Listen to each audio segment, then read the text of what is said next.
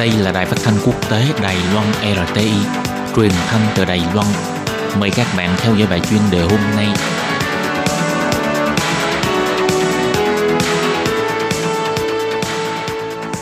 Minh Hà xin kính chào quý vị và các bạn. Các bạn thân mến, hôm nay trong 5 phút chuyên đề, mời các bạn theo dõi bài viết kể về câu chuyện những tài xế ở Đài Loan không những làm tài xế lái taxi mà còn làm cả công việc hướng dẫn viên vừa đóng góp vào chương trình chăm sóc dài hạn của chính phủ.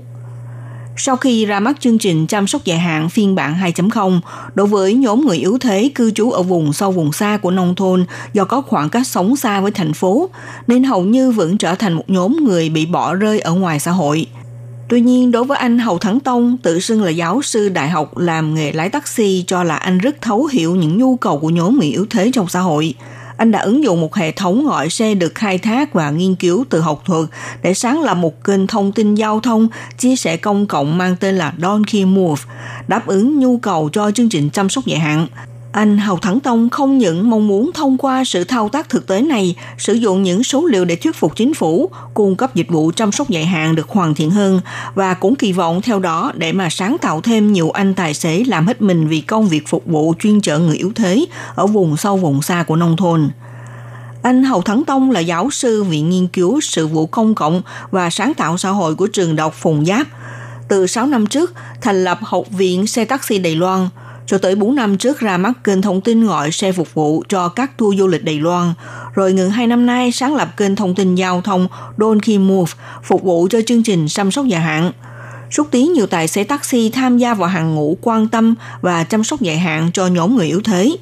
Trong đó, những các nhiệm vụ lái taxi chở người khuyết tật đi tham quan, du lịch, đưa người cao tuổi đi dự các buổi hòa nhạc – anh chia sẻ thông qua hành động quan tâm và chăm sóc như vậy, phát hiện đôi lúc giúp cho người tài xế taxi sẽ thay đổi cách nghĩ, hiểu rằng mình không hẳn thủ vai trò là người tài xế mà trở thành một người đóng góp cho xã hội. Bởi vì có lúc họ có thể trở thành như đôi chân của người cao tuổi, trở thành cánh tay phụ giúp cho người khuyết tật, thay mặt con cái thể hiện lòng hiếu thảo với những người cha, người mẹ thuộc nhóm người yếu thế trong xã hội, thực hiện nghĩa cử cao thượng và có ý nghĩa – Ngoài ra, họ còn có thể thủ vai trò như người hướng dẫn viên của địa phương, chia sẻ câu chuyện có tính nhân văn và tốt đẹp với những người ở xung quanh. Anh Hậu Thắng Tông đã nghiên cứu chuyên sâu về nghề lái taxi trong khoảng thời gian 18 năm nay. Anh đã mở lớp bồi dưỡng tài xế taxi, tham gia vào các chương trình phục vụ cho du khách, làm hướng dẫn viên du lịch, tạo sức sống mới cho địa phương.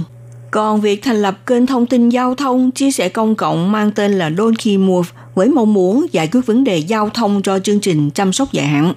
Bởi vì anh Hầu Thắng Tông nhận xét dịch vụ giao thông hỗ trợ cho chương trình chăm sóc dài hạn nếu thực hiện ở thành phố thì vẫn suôn sẻ, nhưng nếu tiến hành ở những vùng xa hẻo lánh thì cảm thấy bất lực – Thực sự là đối với nhóm người yếu thế sống ở vùng xa không cách nào gọi được xe để vận chuyển họ đi đây đó. Lý do là không ai chịu lái xe tới vùng sâu vùng xa và phải chịu làm ăn thua lỗ nữa.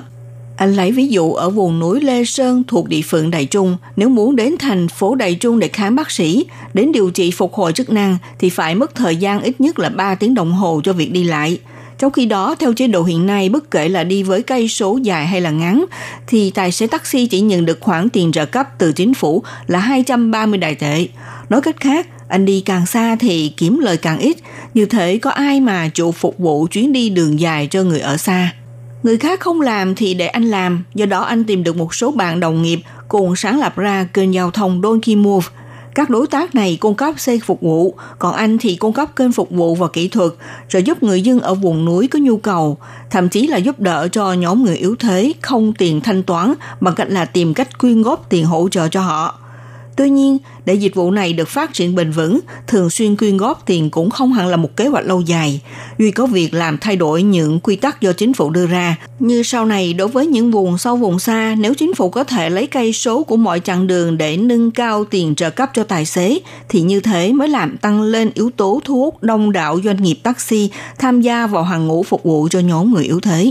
Các bạn thân mến, các bạn vừa theo dõi bài chuyên đề hôm nay của Đài RT với bài viết nói chuyện những tài xế ở Đài Loan không những làm tài xế lái taxi mà còn làm cả công việc hướng dẫn viên, vừa đóng góp vào chương trình chăm sóc dài hạn của chính phủ. Bài viết này do Minh Hà biên tập và thực hiện. Xin cảm ơn sự theo dõi của quý vị.